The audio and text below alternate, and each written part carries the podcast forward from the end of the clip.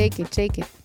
ברוכים הבאים וברוכות הבאות לפרק ה-122. 122. של פודקאסט וואי נאו, פודקאסט להתפתחות אישית וכלכלית עבור דור ה Y. רק עבורו.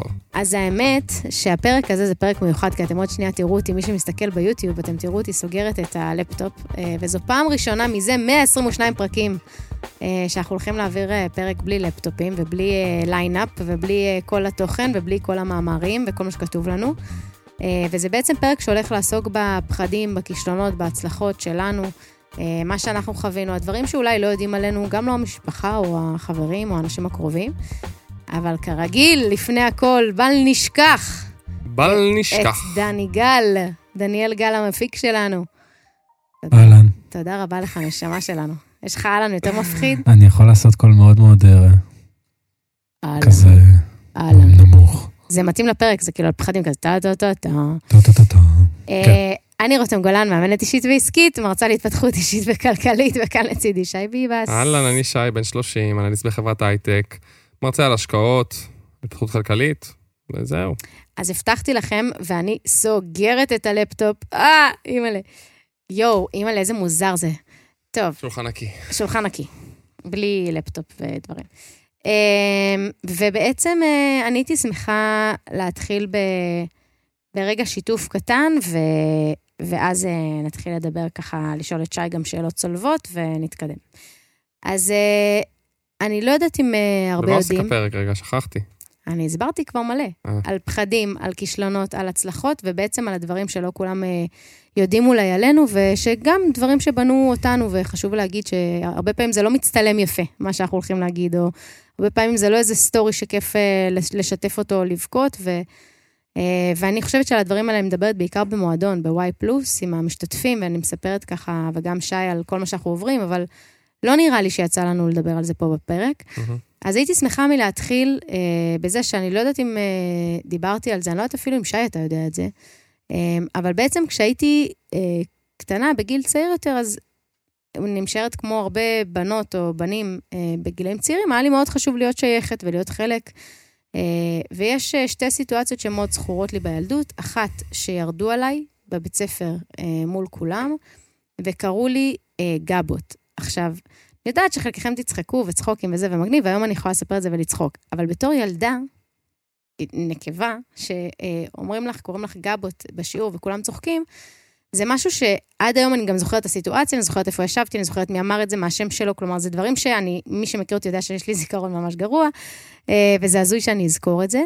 אה, וזה בעצם איזשהו אירוע ראשון שאני חווה באזור כיתה ד', שמאוד אה, צילק אותי בחוויה של אני שונה. כלומר, אני לא זו שאימא מורידה לה שערות בגיל צעיר, או דברים כאלה. וזה ממש ממש אירוע שהיה לי קשה להכיל אותו. אגב, עד היום. עד היום זו צלקת שאני אה, מסתובבת איתה ברמה האישית. איך זה משפיע אה, עליך ביום-יום? באיך שאני נראית, במה שאומרים עליי על הנראות שלי, ב... ביכולת שלי לאהוב את עצמי, כמו שאני, להיות שלמה ולא מושלמת. בהבנה שאני לא יכולה כאילו לשים לב לכל שערה ולכל חדשקון ולכל אה, דבר כזה, בטח ובטח שאנחנו בפרונט, ואנחנו הנה פה ביוטיוב עם אה, ארבע מצלמות פה מסביב, ובסטורי, וב... זה, זה תהליך שמאוד מאוד היה לי קשה לעשות. שי יודע שהיה לי קשה, אבל הוא לא יודע למה לדעתי, לא נראה לי שאי פעם שיתפתי אותך ברמה הזו, אבל אה, שי יודע כמה, כמה קשה לי להצטלם.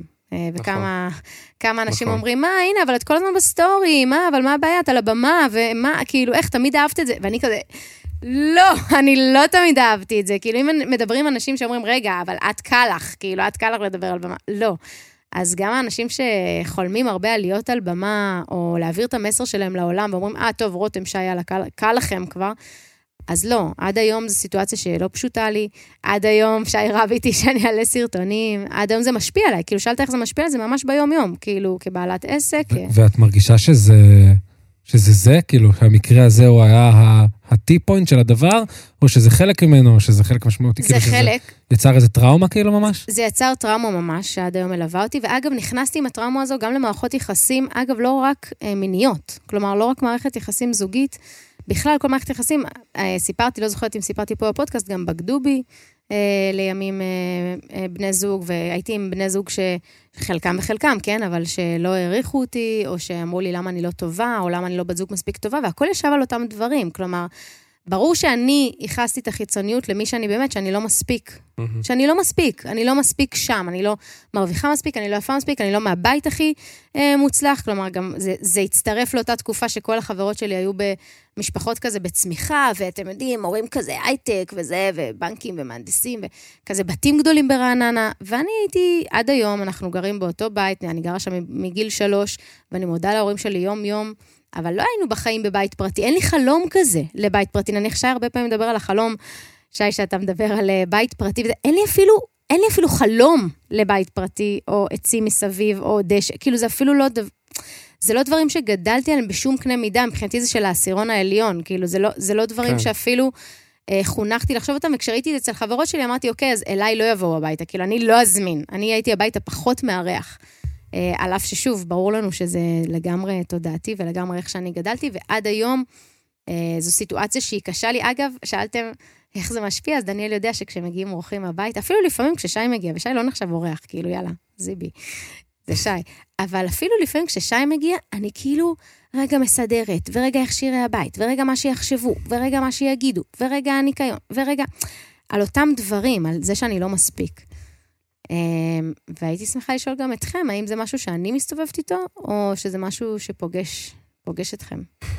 אמ, אני חייב לומר שהרבה זמן חשבתי אם לעשות את הפרק הזה, כי לפתוח דברים כאלו זה, זה כאילו מציג למראית עין איזושהי חולשה. כאילו אני, אני חלש, או אני פגיע.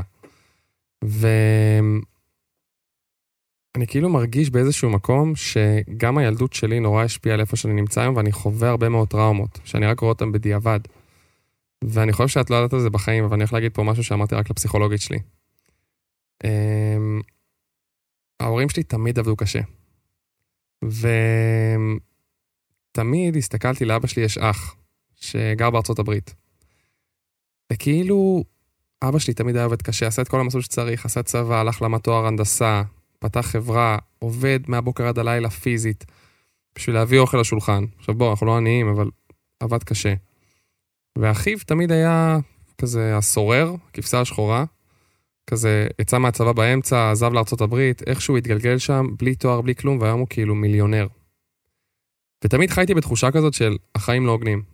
איזה חרא. כאילו, תראו את אבא שלי איך הוא... אתה- צודק, הם לא הוגנים. נכון, כאילו, אבל כאילו זה עצבן אותי, שאני אומר לעצמי, אבא שלי עושה הכל נכון, אבא שלי בן אדם כזה טוב, אבא שלי למד, אבא שלי עושה צבא, אבא שלי עושה את הכל כאילו נכון, במסלול הנכון, והוא... ועדיין יש חודשים שהוא בא הביתה ואומר, "אה, החודש הזה אין מסעדות, כי היה חודש קשה בעסק. השנה הזאת אין נסיעות לחו"ל, כי הייתה שנה קשה בעסק. מהצד השני, את רואה את דוד שלי, פורשים, ו- ו- ובית פרטי מטורף, ואתה אומר לעצמך, כאילו, איזה באסה. ו... ומגיל קטן, התחלתי לפתח לעצמי מחשבה שאני כמו ההורים שלי לא רוצה להיות. אני לא רוצה להיות ההורים שלי, וזה הגיע לשיא. כשישבתי עם ההורים שלי בגיל 20 במסעדה, ואני לא אשכח את זה בחיים שלי. ואמרתי להם, מול הפנים, אני למדתי שאני לא רוצה להיות כמוכם. אתם כל מה שאני לא רוצה להיות. איזה קשה לשמוע את זה. ואימא שלי התחילה לבכות. והם עובדים כל כך קשה בשביל להביא לנו אוכל לשולחן ולתת לנו את החיים שרצינו, וכאילו, הגעתי למצב שמגיל 17, אני באיזשהו מרדף בלתי פוסק להרוויח כסף, ולהיות מי שההורים שלי לא היו. וזה הגיע לשיא בגיל 16, שהייתי בבית של חבר, והיה לו קופה עם כסף, ואני גנבתי ממנו 100 שקל. והוא תפס אותי. והתקשרו להורים שלי. עכשיו בואו, זה לא גיל שבע. הייתי בן 16. כן. והגעתי למצב שהרגשתי שאני פשוט נולדתי למשפחה הלא נכונה, שגזרו עליי לחיות חיים ממוצעים, שאני צריך לגנוב כדי שיהיה לי. כי, הרגל, כי הרגלת את עצמך שהחיים הם לא הוגנים, אז נכון. אני צריך לשחק לא הוגן. נכון. ו...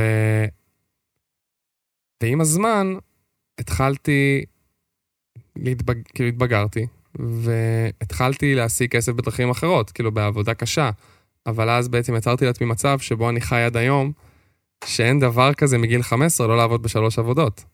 הייתי מסיים ללמוד, הולך לעבוד בברגר קינג, במודיעין, מסיים לעבוד בברגר קינג, הולך עושה משמרת לילה ב-Yellow, קם בבוקר לבית ספר.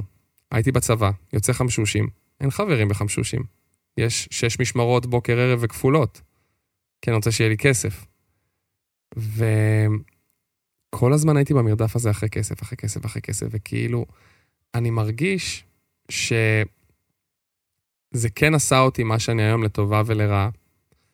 אבל אם את מדבר, אם אנחנו מדברים פה רגע על uh, פחדים וכישלונות, אז אני מרגיש שאני כל הזמן חי בין שני פחדים, שעד היום מדירים שינה מעיניי. אחד זה הפחד מכישלון.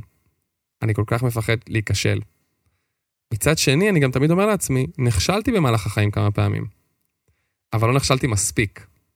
אימא שלי תמיד הייתה אומרת לי, כאילו, הייתי מהילדים האלה שיושבים כל הזמן ולומדים ולומדים ולומדים, ולא יוצאים עם חברים, היה לי, נראה לי, לא זוכר אם סיפרתי את זה פעם, שהייתי כל כך חרשן ורציתי כל כך להצליח, שאימא שלי הגיעה למצב שיום אחד היא הזמינה את החברים שלי אליי הביתה בלי להגיד לי, נכנסה לחדר שאני לומד לבגרות, ואמרה לי, קח 200 שקל, חברים שלך מחכים לך למטה.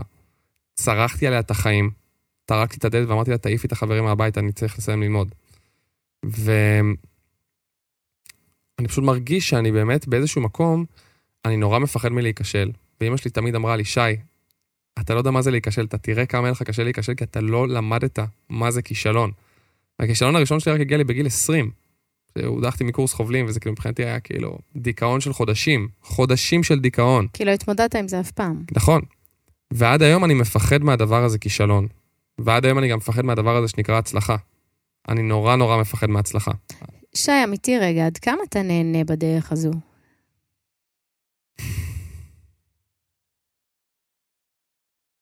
אני נהנה בפיקים.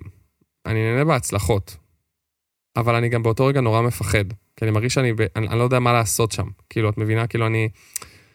אני נורא מפחד להיכשל, אבל כשאני מצליח, אני לא יודע מה לעשות עם זה. כאילו, אני, אני לא רוצה למנף את זה עוד, כי אני אומר לעצמי, אל תתפזר, אל תתפרע, אתה, אתה, אתה, אתה לחוץ עוד מההצלחה, אתה לחוץ, מהכישלון אתה לחוץ, אבל מה שמטורף בזה, שזה הפרדוקס הכי מטורף, אתה מפחד מלהצליח, אתה מפחד מלהיכשל, אבל כשאתה איפשהו באמצע, אתה לא מרוצה. כי אתה לא מצליח. אתה רוצה להצליח, אבל כשאתה מצליח, אתה לא מרוצה, כאילו, אתה מפוחד. אבל, אבל זה בא מתוך איזו מחשבה שורשית. ברור לי ששי אה, שחושב רגע, הוא מבין את מה שאני הולך להגיד עכשיו, שהמחשבה השורשית היא שאתה רוצה להגיע לפיק, ואתה חושב שהפיק הזה הוא החיים. נכון. כאילו נגיד הגעת לפיק, עכשיו, סתם, זרקתי לך עכשיו 20 מיליון שקל, זכית בלוטו, כן. עכשיו החיים שלך יהיו פיק. לא. אם לא. אני עכשיו דוחף לך 20 מיליון שקל לחשבון, אתה תהיה, יהיה לך רגעים טובים יותר, יהיה לך רגעים טובים פחות, אתה תסבול יותר, נכון. ולא בטוח שגם בטווח הארוך אתה תהיה יותר מאושר עם ה-20 מיליון או בלי ה-20 מיליון, כאילו, אתה מבין? זה... נכון. זה... ואני מחזיר אותנו, חשוב לי בכוונה, אני אהיה פה את העמדת ה... אני גם בכוונה לא מעביר למצלמה שלי, אני רוצה שאני אהיה עמדת האלוהים. אה, כן. אני מחזיר אותנו לפרק הראשון, שני, שלישי של נאו, אני לא... אל תתפסו אותי בפרק, בפרק המדויק. אבל השיחות היו בהתחלה, עוד לפני שהתחלנו להיכנס לאיך משקיעים נדל"ן בארצות הברית, ומה זה קרן השתלמות וכן הלאה. השיחות היו, מה זה להיות וייניק? למה גדלנו בתחושה ההזויה הזאת שאסור לנו להיכשל, שכולנו חייבים להיות משהו, משהו, בין אם זה עשירים, או בין אם זה מוצלחים, או מפורסמים, או זה, וזו מחשבה שהיא טבועה בכולנו, גם בי, כאילו, גם אני, אתם אה, שניכם יודעים עליי, ואולי חלק מהמאזינים שלנו שמכירים אותי, גם אני עובד 14 שעות ביום, וישן מעט, והחיים שלי סובבים סביב קריירה, ואני גם אני לא מרוצה מזה לרגעים ארוכים מאוד בחיים שלי. ההסתכלות הזאת היא, צריך, צריך לחשוב על זה מזה, כאילו, אתה אומר שאתה מפחד מההצלחה, אתה צריך להבין שההצלחה היא לא החיים, וגם הכישלון הוא לא החיים.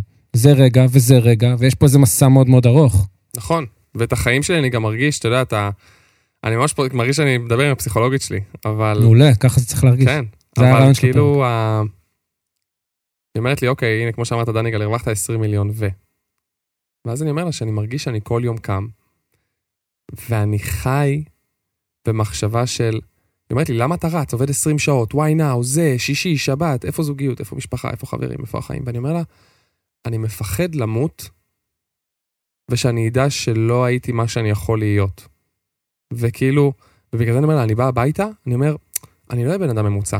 אני אשב עד שתיים בלילה ואני אקים את הדבר הזה, והדבר הזה יהיה הדבר הכי חם בארץ ובעולם, כי אני, שי, לא רוצה להיות ממוצע. לעצמי. אני לא משווה את עצמי לאחרים, אבל אני, אמרתי לה, אני מפחד שאני אהיה עוד אחד. אני לא רוצה להיות עוד אחד. אז אתה יודע מה, אני שמחה שאמרת את זה, כי זה הקפיץ לי ישר את מה שמניע אותי. אתה מדבר הרבה על ממוצע, ואותי מניע הפחד הזה, אנחנו הרבה פעמים מדברים על מה מניע אותך, העונג או הפחד. כלומר, הפחד מ, או העונג לרוץ לקראת כן. משהו. ואותי יש שני דברים שמאוד uh, השתלטו עליי מגיל צעיר. אחד זה אם אין אני לי מי לי. כלומר, אני אדון לעצמי ביכולות שלי, בכישורים שלי, ב... היה לי מאוד קשה uh, להתחייב בזוגיות. uh, להעלות כזה את, ה, את הפוסט הראשון שאת בזוגיות, זה אחד הדברים שאני שנאתי, שנאתי. In a relationship with. שנאתי לעשות את זה. ואז הבנתי בדיעבד, היום אני מבינה בדיעבד, שמאוד קשה לי להיות שייכת ל... ש, שמישהו הוא בעצם איתי באותו... היה לי מאוד קשה לעשות את זה ברמת המחויבות האישית שלי, כי אמרתי, אם, אם אני, כאילו, אני עם עצמי וזה טוב לי, ואני יודעת ככה שאף אחד לא יכול... אבא שלי ואימא שלי התגרשו אחרי 25 שנות נישואים, שזה הרבה זמן יחד. כן, כלומר, זה יותר זמן המון. יחד מלכוד אה, בחיים הבוגרים שלנו. אה, וזה ערער את כל הבית, ומבחינתי זה היה על כסף, אה, למרות שהם כולם יכולים לספר מלא דברים אחרים, אבל מבחינתי זה היה על באמת בית לא יציב ברמה הכלכלית, שגרם להיעדר של עושר, ובין שני הדברים שניהלו אותי זה אם אין אני לי מי לי, ואני חייבת שיהיה לי כסף. כלומר, אם לא יהיה לי כסף, אני לא אהיה מאושרת. באלף, לא משנה מה יקרה. לא משנה מה אני אעשה בחיים, לא משנה כמה מדהימה אני אהיה, לא משנה כמה... אני לא אהיה מאושרת. אה, וכשאתה מדבר על, על הפחד הזה מ... כאילו, שאתה מדבר, שזה אצלך נובע מאוד מהמקום הזה של להוכיח ולעשות ושאני לא אהיה ממוצע, אז אני, החשש שלי היה שלא יהיה לי כסף, ואם אין אני לי מי לי, ושאני לא אממש את עצמי. כי אני ראיתי סביבי אנשים לא ממומשים. כלומר, אמרתי, לא יכול להיות שזה מה שיש לחיים להציע. זה מאוד הפחיד אותי. אמרתי, לא יכול להיות שאני, רותם גולן, אהיה עוד בן אדם שקם בבוקר, הולך לעבודה, מגיע הביתה, רואה נטפליקס, הולך לישון. קם לעבודה, רואה... כאילו, לא יכולתי לדמיין תרחיש שזה מה שיש לחיים האלו להציע. כי אמרתי, מה זה, מה כולם חיים? אז בואו נסיים את זה. נכון. אה, וזהו. וזה מבאס. אה, כי זה לא אמור להיות ככה. נכון. אז כש, מה שקרה, אגב, התשוקה הזו להקים את הדברים ולעשות את הכל, הייתה לנסות להבין מה זה אומר לממש. מה זה אומר? כאילו, מה זה אומר הדבר האבסטרקטי הזה מימוש? מה זה אומר הגשמה? מה זה אומר בן אדם שקם ואומר, הנה, כמוך, למה שאלתי כמה אתה נהנה בדרך? כי הנה, אתה רואה, זה ישר קפץ לי. כאילו, אני לא, אני לא מצליחה לשלוט בזה אפילו. זה קופץ ישר כמה אתה נהנה בדרך, כמה אתה... הנהנה, האמת, זה תחליף לכמה אתה ממומש, כמה אתה מרגיש שאתה בסיפוק, כמה אתה מרגיש שאתה קם ואתה אומר, בואנה, כאילו, איזה כיף להיות אני. איזה כיף שאני אני. כאילו, כן. איזה כיף שזה החיים שלי. כי זה החיים שלי עכשיו. ואני קם בסטרס הזה שכאילו תעבור שנה ואני אגיד, וואי, איזה מזל שהיא נגמרה. זה הכי מפחיד אותי, כי אם אמרתי איזה מזל שהיא נגמרה, זה כאילו לא חייתי כלום. נכון. אבל, אבל היה מלא דברים בשנה הזאת. אז אני הרבה פעמים מפחדת מה... שלא... המתח בין אני רוצה לממש, זה מה שמייצר אגב המון סטרס אצלי. כי אני עובדת במלא עבודות, אמרנו, מניע אותי אם אין אני למי לי, אני לא יכולה לסמוך על אף אחד בעולם הזה חוץ ממני, שזה אגב המון קשרים של כאילו קושי בלסמוך אני ושי, שאנחנו מדברים על זה המון, שאנחנו עובדים המון כל פעם מחדש על הביטחון, על האמון, על הלסמוך, כי זה פער מאוד גדול שאני, קשה לי איתו מאוד. על לסמוך על המשפחה שלי, לסמוך על בן זוג שלי. זה, זה, זה דברים שמאוד מאוד קשה לי לעשות. מצד שני, אני אומרת, אני חייבת שיהיה לי כסף כי אם לא, אני לא אהיה מאושרת, ומצד שלישי, אני חייבת לממש את עצמי. אז כן. כאילו, ושאני אחיה בסיפוק ובהגשמה, וזה מייצר מתח מאוד, מאוד, מאוד גדול אה, עם לחצים והתמודדויות, ולכן אנחנו כל הזמן, אני לפחות, נראה לי גם אתה, כל הזמן מנסים לחקור איך מנהלים את המתח הזה. כלומר, מה נכון. עוזר להירגע, מה עוזר לנשום עמוק, מה עוזר ליהנות בזמן אמת. ולכן שאלתי אותך עד כמה אנחנו נהנים, כי זו גם שאלה. נכון, אני באמת מרגיש שאני נהנה.